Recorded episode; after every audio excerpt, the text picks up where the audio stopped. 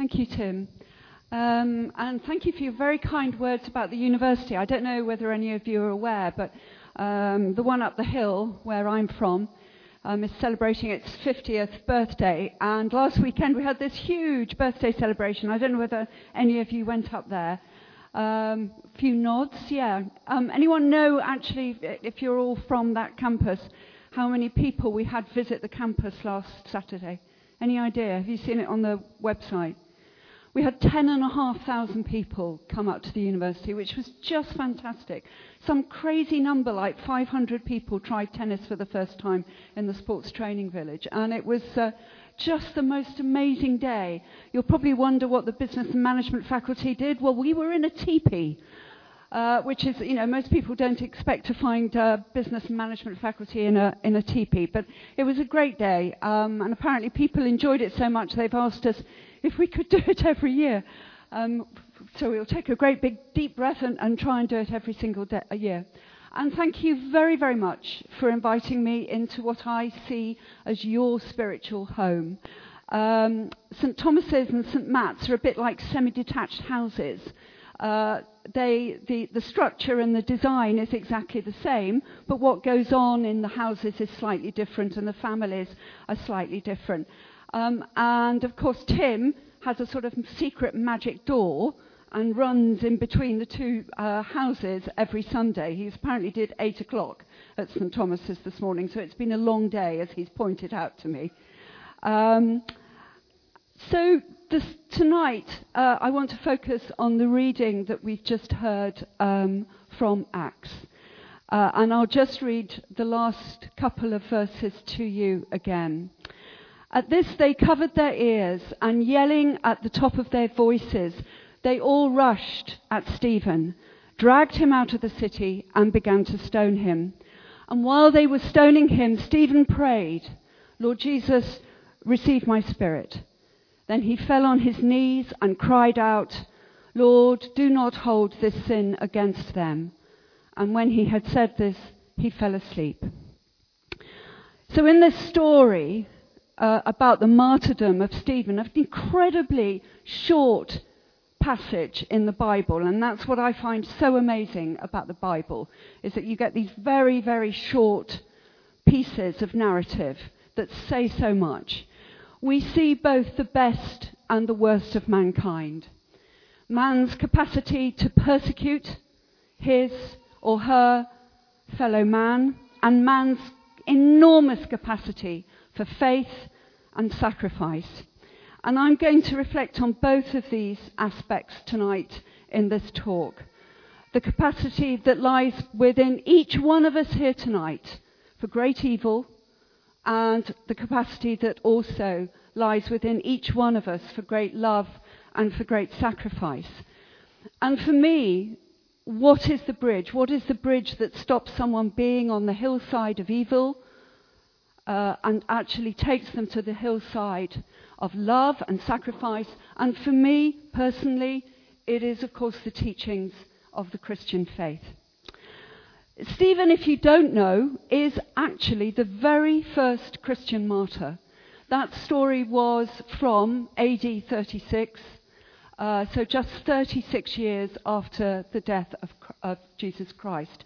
And what you've got to try and remember is that the church at that time was faltering. It was, it was, it was stuttering into existence. There are 2.2 billion Christians in the world today at that time at most, spread out over a very small area of land, they probably wouldn't have amounted to more than about 800. And some of them would have been in hiding precisely because of what was happening to Stephen.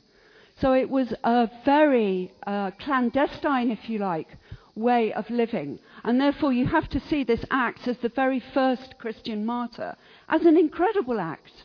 He didn't have generations going before him.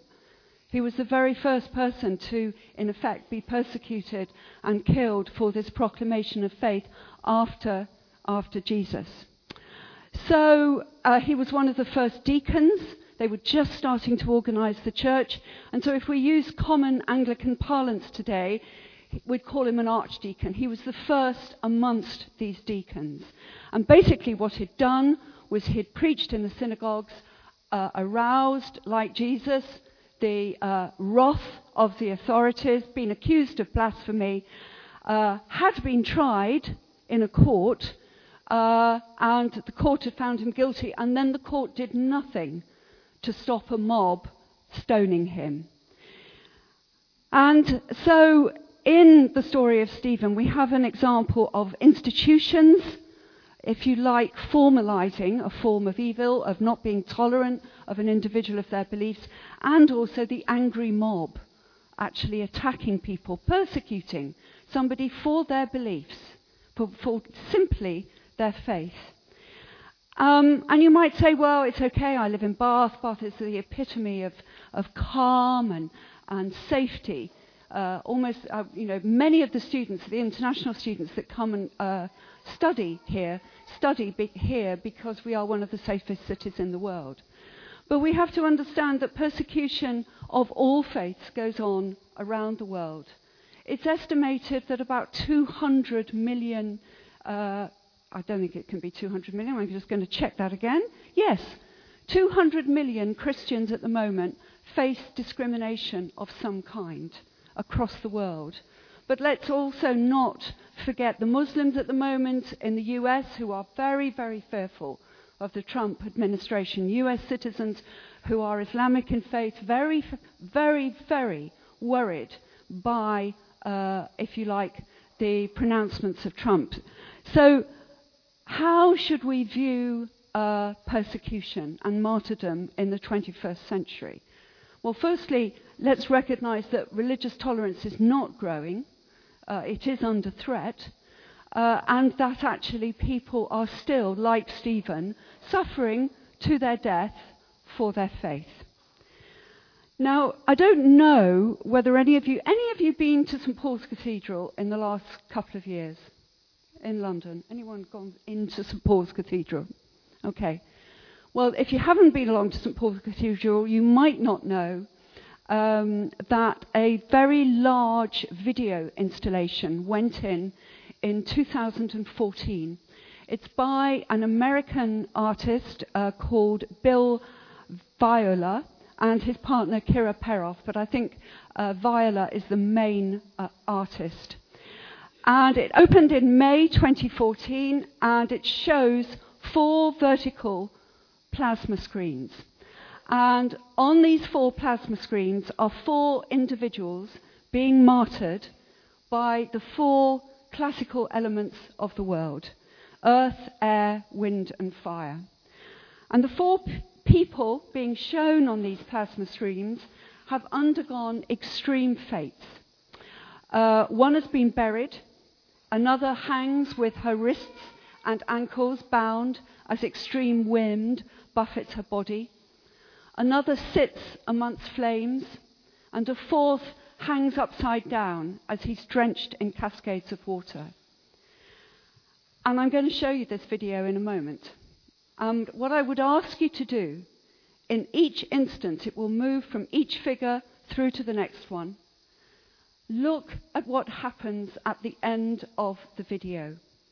Look at what happens as they hang between supposed death and hope.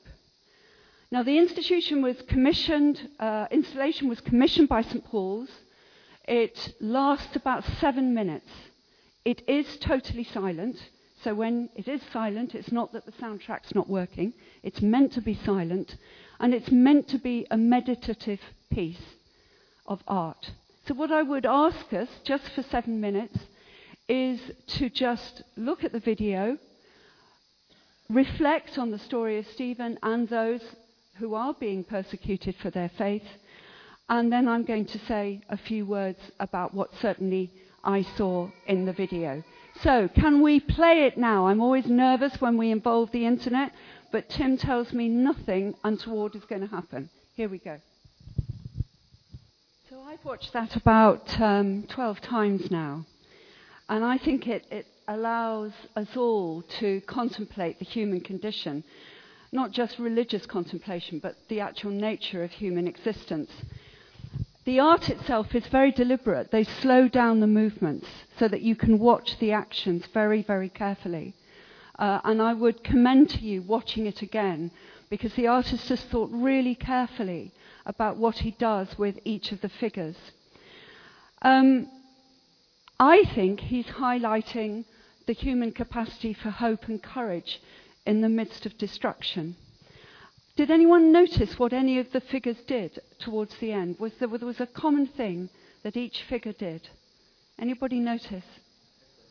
The head went up. In the case of the man that was being drowned with water, he was actually taken up, and his arms went back down to his side. So you get this great sense of, of hope. At the end, if you look very carefully, actually, although the woman has, has endured her, her persecution, she is very gently freeing her hands from the ropes at the top. The man on the chair looks uh, up at the end again and is at peace with the world. And so the piece that is, is interesting to me because it's, it's neither horrific and nor is it actually immensely sad. The figures do not scream, they do not fight, they simply but really, really powerfully endure through all of that. And it would appear, therefore, that it's a depiction of faith. But it turns martyrdom from the traditional medieval depiction of people being burnt at stakes, etc., etc., into a much more philosophical theme about suffering, redemption, and making the ultimate sacrifice. But even though I think it's really, really powerful, and I think it's a fantastic installation for St. Paul's to have put in place, I think that this installation misses one thing about Christian martyrdom for me. And I want to go back at the end of this talk to the story about Stephen. Because for me, the whole most important part of the entire story about Stephen, more than the stoning of the angry mob, more than the reaction of the, of the court, is this. While they were stoning him, Stephen prayed, Lord Jesus, receive my spirit. Then he fell on his knees and cried out, Lord, do not hold this sin against them. And when he had said this, he fell asleep. So, of course, Stephen's courage in the face of adversity and his declaration of faith is incredibly impressive. But even more important is his forgiveness of his aggressors. Just like Jesus on the cross, he forgives the people who are killing him. And for me, that is what makes a true Christian martyr. There are many martyrs across this world. But the act of a Christian as a martyr in forgiving the aggressors and persecutors is really quite extraordinary. And unfortunately, we don't have to go back 2,000 years to find examples of martyrdom by Christians. And I'm going to leave you at the end of this evening with just a very recent story, which I find immensely moving. And again, you will be able to find on the web after this service if you want to look at it. In May 1996, the GIA, a radical Muslim faction active in Algeria, kidnapped seven Trappist monks living in the Atlas Mountains and threatened to hold them hostage until France released some of the terrorists' own imprisoned um, comrades. Several weeks passed, and the French government refused. And in the end, the GIA killed the monks by beheading them. A film was made of this, uh, and it's called Of God and Men. It's one of my husband's favourite films. My husband's at the back of the hall. You might wonder, but, but it is a, a, a favourite film of John's. I have not had the strength to watch it yet, but I have read around the events of that time, uh, and I'm going to tell you uh, a deeper uh, version of the story. Because it is not simply that the monks were captured and beheaded but the fact is, and this is what the film shows, they knew the terrorist group was coming. And the film is a film about the days before the terrorist group. You don't see the killing. And the debate that goes on in that monastery is whether they run or whether they stay and maintain their faith in what they fear will be their eventual death. And so they had the chance to escape, and that they chose to stay. Uh, and after the event, after their deaths, it came to light that the head of the monastery, the prior, a man called Christian de Chergé, knowing that he was going to be captured and probably killed, left a letter for his family and friends to be read in the event of his death. And I've just extracted a very small section of this letter, but I commend you to read the whole of the letter on the web. So the letter is called The Last Testament of Christian de Chergé. My life has no more value than any other, nor any less value. In any case, it has not the innocence of childhood.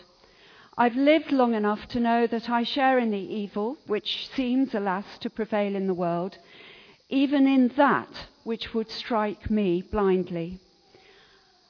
I should like, when the time comes, to have a clear space which would allow me to beg forgiveness of God and of all my fellow human beings, and, and this is the important bit, at the same time to forgive with all my heart the one who would strike me down.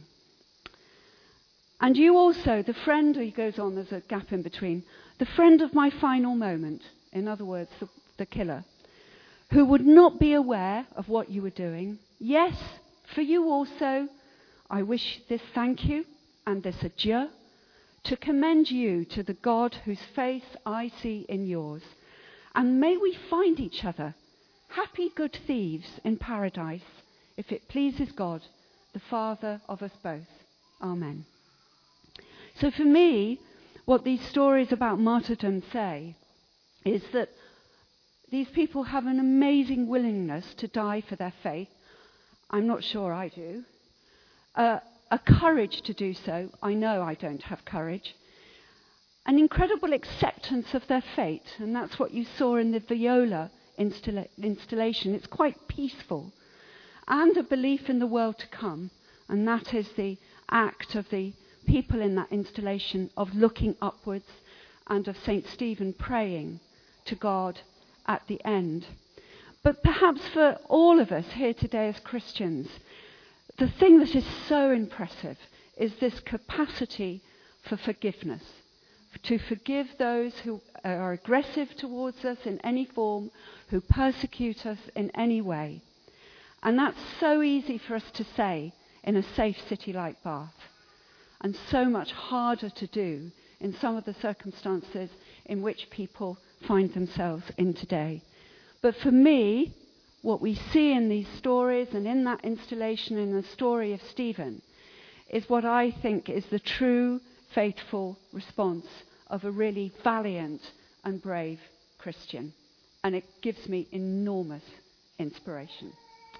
So that's just some reflections, uh, and I hope you'll visit the web and look at the film of God and Men, and also visit Viola's installation from St Paul's. Maybe go and see it in person.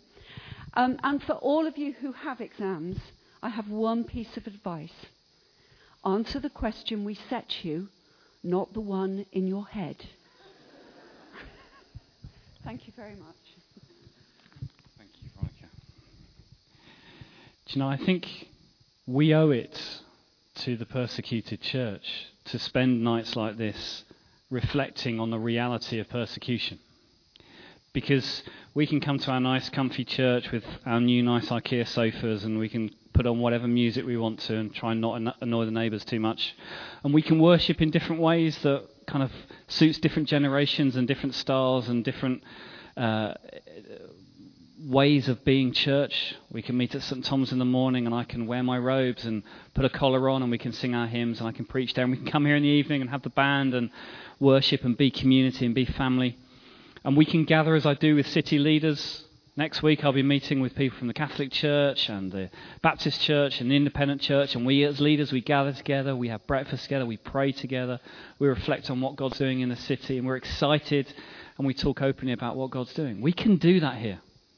But so much of the church globally is under incredible pressure.